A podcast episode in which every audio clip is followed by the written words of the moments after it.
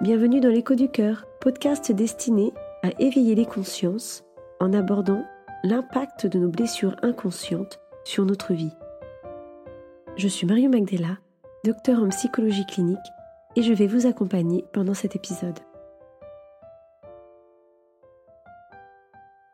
Pourquoi est-ce que les relations d'amour sont parfois si difficiles?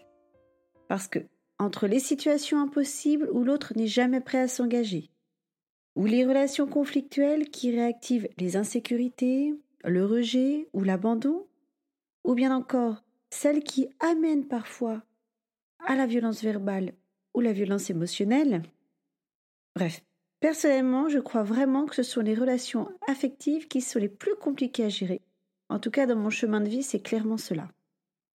Parce qu'à force de vivre des relations difficiles, j'ai enfin compris et je dis enfin parce qu'il m'a vraiment fallu du temps, j'ai enfin compris que ce n'était pas une histoire de malchance ou de destinée, mais qu'en réalité, je devais au contraire transformer les blessures qui restaient actives et qui me faisaient systématiquement retomber dans les mêmes panneaux inconscients. Et le plus inconfortable dans tout ça, c'est qu'au fil du temps, j'ai perçu que je participais pleinement à la violence que je subissais. Et alors là, vraiment, ça mit ma théorie en vrac. En fait, je ne suis pas une victime de la violence de l'autre, mais je peux provoquer inconsciemment l'autre par mon comportement, et je dis bien inconsciemment.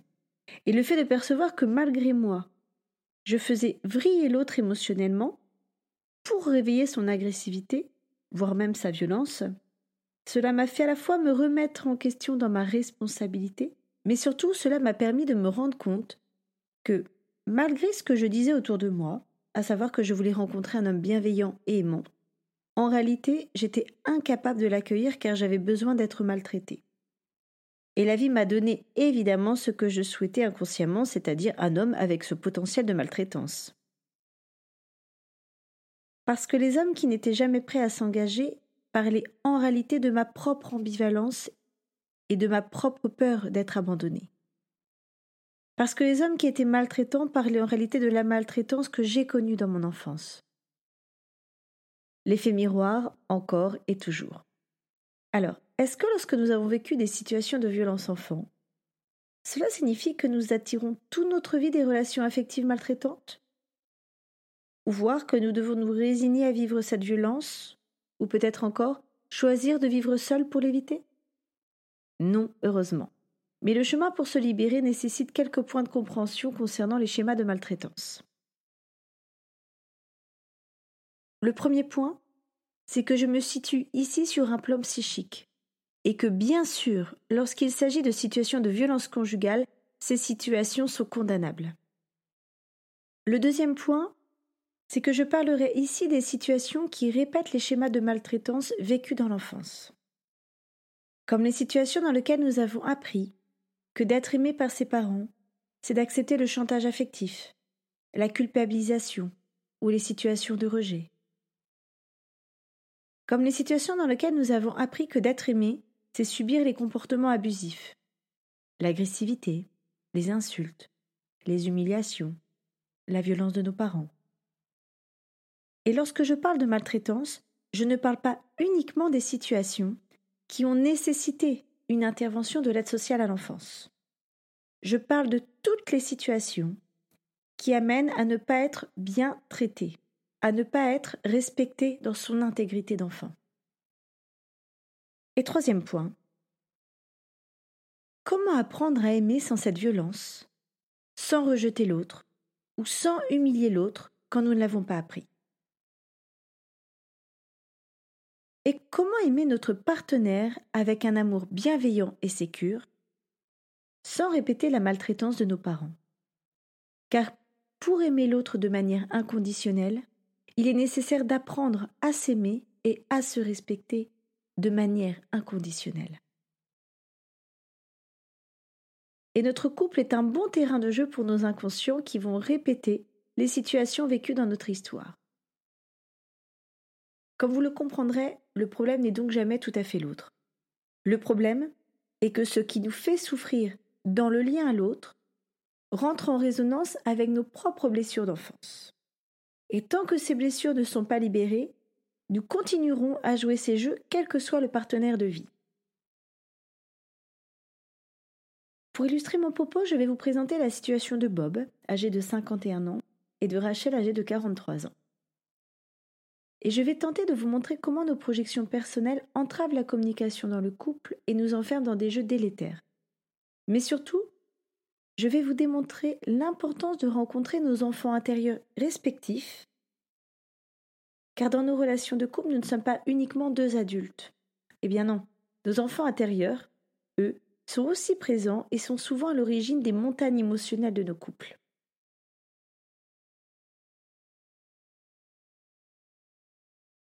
Il est donc important d'apprendre à lire les situations du point de vue de nos parts d'adultes, mais surtout d'apprendre à écouter la part de l'enfant intérieur chez l'autre, mais également chez soi-même.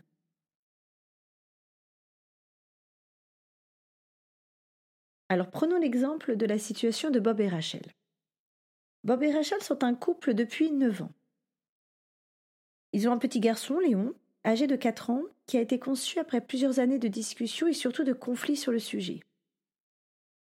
Le couple a souhaité me rencontrer en raison de conflits réguliers, mais surtout des comportements de violence au sein du couple.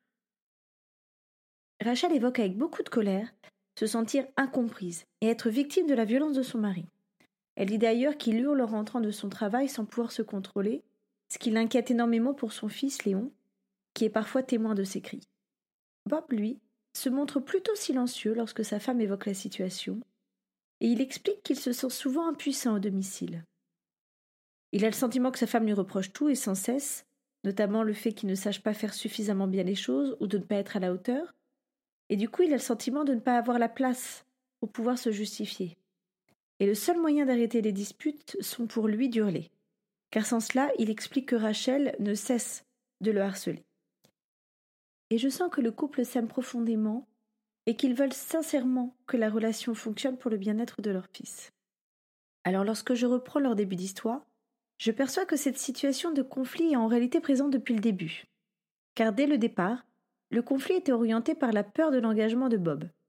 Rachel lui reprochait d'être en insécurité par ce manque d'engagement et de ne pas lui montrer suffisamment son amour. Alors que Bob, lui, explique que la pression de Rachel pour s'engager lui donnait envie de fuir et il a le sentiment que le harcèlement, en tout cas ce qu'il évoque, comme du harcèlement, en insistant avec ses besoins de réassurance qu'il ne pouvait lui donner, l'ont mis finalement en échec. Ce que je note, c'est que désormais, le conflit tournait essentiellement sur des désaccords liés à l'éducation de leur fils Léon.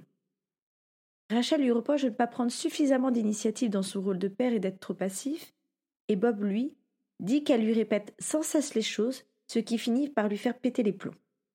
Résultat, c'est que Bob rentre de plus en plus tard et que lorsqu'il est au domicile, il se plonge davantage dans les réseaux sociaux pour fuir.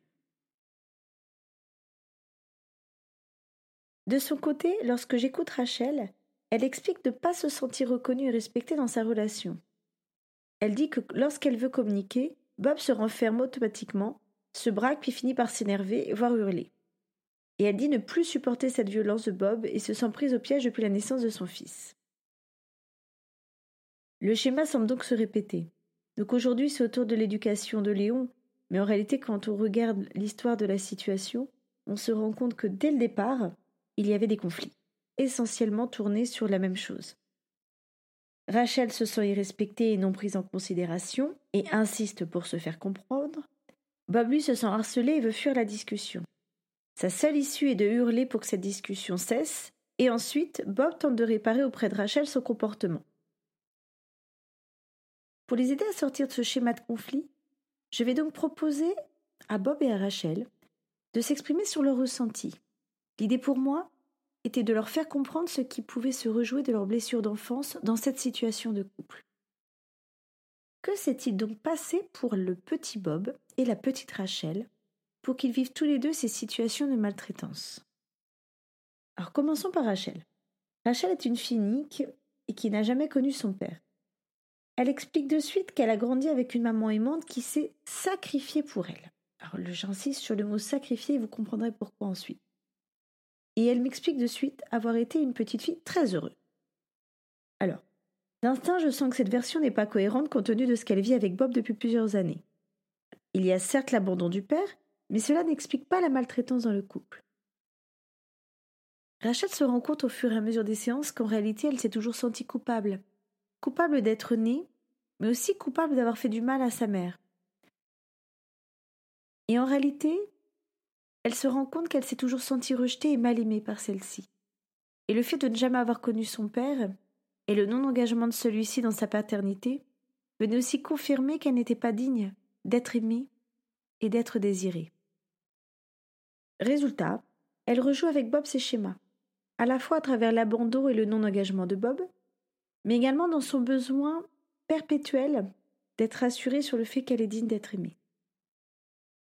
Et autre point qui est un peu plus difficile à comprendre, c'est que Rachel poussait Bob dans ses retranchements pour le faire vriller et le pousser à la violence verbale.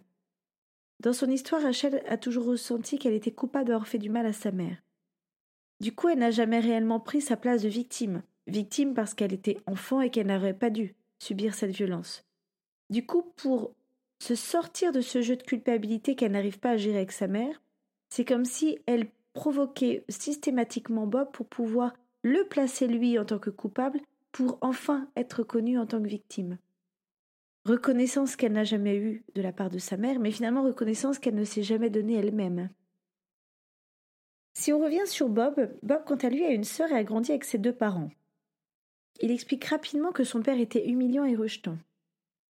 Et je reçois énormément la colère de Bob. Colère contre ce père qui violentait physiquement sa mère. Mère qui était plutôt dépressive selon Bob et il explique avoir tenté de la protéger au mieux lorsqu'il était enfant. Bob comprend que, quand Rachel lui explique sans cesse qu'il ne fait pas bien les choses, il comprend qu'il se sent humilié et castré dans son masculin, et il a le sentiment qu'elle fait comme son père. Sa mère, quant à elle, ne l'a jamais vraiment protégé de son père parce qu'elle vivait elle-même dans la peur. Ce qui fait que Bob s'est senti abandonné par cette maman qui était peu disponible et qui passait une grande partie de son temps à cuisiner, comme pour fuir. Et ce qui est intéressant, c'est qu'on peut voir le parallèle avec Bob, qui fuit dans les réseaux sociaux. Et de fait, pour se défendre des humiliations de Rachel, il dit qu'il réagit en hurlant pour la faire taire, ce qu'il aurait tellement aimé faire avec son père. Et après les disputes, Bob ressent beaucoup de honte et de culpabilité. Honte de son comportement, mais également honte de ressembler à son père qui hurlait lui aussi sur sa mère. Et honte de ne pas pouvoir se contrôler devant son fils, et de faire répéter à son fils la violence qu'il a lui-même subie. Coupable d'avoir fait du mal à sa femme avec ses mots et de ne pas suffisamment pouvoir la protéger. Tout l'enjeu pour Bob et Rachel était donc de sortir de ce schéma d'amour maltraitant en réparant leur enfant intérieur. Car une compréhension intellectuelle est une première étape, mais elle ne peut pas être suffisante. Car pour se libérer de ce schéma d'amour maltraitant, il est nécessaire que chacun se sente digne d'être aimé pour pouvoir manifester un amour bienveillant dans le couple. Et pour que chacun puisse se sentir digne d'être aimé, il faut que chacun puisse travailler avec son enfant intérieur pour pouvoir transmuter ses mémoires de violence. Mais aussi en apprenant ce que signifie un amour bienveillant. En apprenant à se respecter et à poser des limites face au comportement délétère, et surtout en apprenant à dire stop à la maltraitance et au jeu de pouvoir, pour montrer à leur enfant intérieur qu'ils méritent d'être aimés de manière inconditionnelle, et qu'ils peuvent ouvrir leur cœur à l'amour sans avoir peur d'avoir mal, ou peur d'être rejetés. Car plus nous apprenons à nous aimer et à nous respecter de manière inconditionnelle, et plus nous sommes en mesure de poser des limites à l'autre pour être respectés. Et plus nous apprenons à nous aimer, et plus nous pouvons accueillir l'amour de l'autre. Parce qu'en apprenant à nous aimer, nous allons vibrer amour. Et parce que nous allons vibrer amour, nous allons pouvoir changer les situations que nous allons vivre à l'extérieur. Soit parce que l'autre va apprendre à nous aimer, à nous respecter en écho, en écho avec nos propres limites intérieures, ou soit, si l'autre ne peut pas changer ou ne veut pas changer, quitter la relation. Et cela va se faire de manière très naturelle parce que lorsque nous apprenons à nous aimer de manière profonde, l'amour pour nous-mêmes va finir par primer sur l'amour pour l'autre. Parce que même si j'aime l'autre, parce que les jeux de maltraitance sont inadmissibles et parce que je veux sortir, je décide de sortir de ce schéma, je décide de m'aimer et de prendre soin de moi en quittant la relation. Et plus nous allons apprendre à nous détacher de la relation à l'autre et aussi de la dépendance affective à l'autre, et plus nous allons pouvoir être dans un lien d'amour inconditionnel avec l'autre. Car l'attachement est souvent un frein à l'amour inconditionnel, car dans l'attachement, il y a toutes nos blessures inconscientes qui nous empêchent d'être pleinement dans cette ouverture de cœur. Alors, quel exercice pourrait vous aider dans votre relation de couple? Je précise tout d'abord que ce travail demande du temps et surtout beaucoup de communication dans le couple. Donc premier exercice, apprendre à communiquer avec le cœur. Parce qu'il est vraiment important de se poser sur ses ressentis et de laisser les arguments ou les justifications de côté. En réalité, nous percevons tous les situations en lien avec notre histoire, et il est donc nécessaire d'apprendre à vérifier auprès de l'autre si ce que vous ressentez est juste ou si c'est juste une interprétation. Pour cela, je vous invite à tester une petite formule qui va peut-être paraître peu naturelle au départ, mais qui va vous permettre d'apprendre à écouter votre ressenti et celui de l'autre. Cette formulation serait J'entends que pour toi, mais voilà ce qui se passe pour moi. Je vous donne un exemple. J'entends que tu aies besoin d'être rassuré, mais de mon côté, je ressens beaucoup de pression et je me sens impuissant face à ta demande. Bon, j'essaie de faire un lien avec la situation de Bob et Rachel. Donc en somme, je prends en compte ce que vit ou ressent l'autre, puis ensuite j'explique ce que moi je ressens. Vous noterez bien que je n'utilise pas le tu, parce que le tu d'expérience réveille systématiquement les défenses et vient bloquer la discussion. L'idée c'est vraiment de pouvoir prendre en compte d'abord l'autre pour pouvoir montrer à l'autre que vous le contenez et que vous prenez en compte son intégrité, puis ensuite de pouvoir parler de vous et de vos ressentis. Surtout, j'insiste, il est important de ne pas faire le contraire. Après, si vous faites le contraire, encore une fois, ce n'est pas grave. Mais si vraiment vous avez envie d'être dans cette communication bienveillante, il est vraiment important de d'abord prendre soin de l'autre pour que l'autre soit réceptif et soit dans l'accueil, puis ensuite de parler de vous pour pouvoir poser vos émotions et vos ressentis. Et encore une fois d'expérience, parce que l'autre s'est senti à un moment donné entendu, il va pouvoir vous entendre. Si vous commencez par parler de vous, le risque, c'est de pouvoir réveiller les défenses chez l'autre. Deuxième exercice.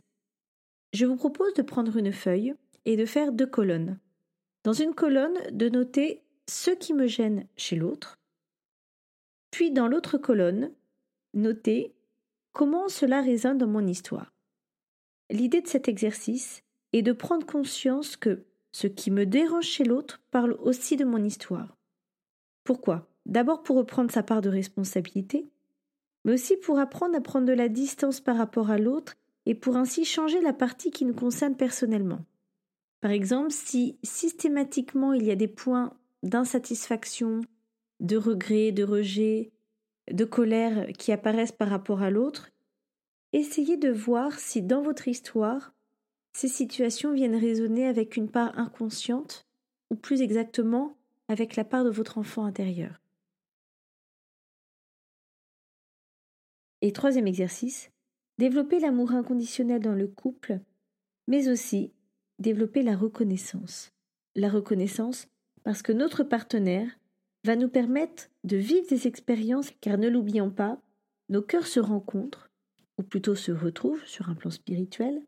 En tout cas, nos cœurs se rencontrent pour vivre des expériences, favorables ou non, pour nous aider à évoluer, mais surtout pour ceux qui en sont là dans leur parcours de vie, pour les aider à éveiller leur conscience. Et un autre petit exercice pour développer cet amour inconditionnel, c'est de pouvoir vous connecter de cœur à cœur. Et pour ça, je vous invite à vous placer debout, face à face avec votre partenaire, puis de fermer les yeux et de respirer profondément quelques secondes. Et ensuite, de placer chacun votre main gauche sur le cœur de l'autre, et de pouvoir vous connecter au cœur de l'autre soit en visualisant une jolie lumière vert émeraude qui unit vos deux cœurs, soit en posant l'intention d'envoyer de l'amour à l'autre et de recevoir l'amour de l'autre, et de pouvoir être dans le ressenti. Que se passe-t-il lorsque je donne de l'amour à cette personne et lorsque je reçois son amour? Est-ce que son cœur est ouvert? Est-ce que mon cœur est ouvert? Et vous allez voir que plus vous allez faire cette expérience, et plus vous allez pouvoir vous reconnecter l'un et l'autre à cet amour inconditionnel. Et je vous assure que lorsque nous arrivons à ressentir cet amour de cœur à cœur, d'une part les colères et les tensions s'amenuisent, mais aussi le lien à l'autre devient de plus en plus conscient. Et ainsi nos deux enfants intérieurs peuvent se sentir en sécurité, protégés, contenus et aimés dans ce lien de cœur. D'une part avec vous-même, mais également de le lien à l'autre. Et vous verrez que plus vous prendrez conscience de cette communion, de cette connexion, et plus vous pourrez aussi le sentir dans votre vie intime. Et pour conclure, et au risque de me répéter, nous attirons des relations affectives qui parlent de nos mémoires inconscientes. Nous pouvons donc choisir de nous enfermer dans un rôle de victime sans travailler sur ce qui nous a amené à vivre ces situations, ou en restant coincés dans l'idée que nous subirons toute notre vie, ou nous pouvons prendre la décision de transformer nos blessures inconscientes en prenant conscience que ce qui nous gêne chez l'autre parle de notre propre problématique. Et pour sortir du schéma victime, bourreau, sauveur, il est nécessaire de reprendre la responsabilité de notre vie et attirer enfin des situations de couple bienveillantes et harmonieuses, car nous avons tous ce potentiel de guérison intérieure. Et n'oublions pas que plus nous sommes dans cet amour bienveillant pour nous-mêmes, et plus nous allons attirer cet amour bienveillant dans la relation. Alors à vous de choisir. Et encore merci pour votre attention pour ce nouvel épisode de l'écho du cœur. Encore une fois, si vous avez aimé cet épisode, n'hésitez pas à le partager, à liker, à commenter ou à vous abonner à ma chaîne. Et pour faire le lien avec cette thématique, je vais aborder lors du prochain épisode la nécessité de réparer notre masculin et notre féminin intérieur. Parce que que l'on soit un homme ou une femme, nous avons tous en nous une énergie du masculin et une énergie du féminin. Et selon notre histoire, selon ce que nous ont transmis nos parents, mais également selon les blessures qui nous ont été transmises par notre famille, il est possible que notre image du masculin ou notre image du féminin soit erronée ou soit blessée, ce qui nous empêche de vivre pleinement en harmonie dans nos relations de couple, mais également dans notre sexualité. J'ai hâte de vous retrouver pour pouvoir communiquer sur ce sujet. À très bientôt et prenez bien soin de vous.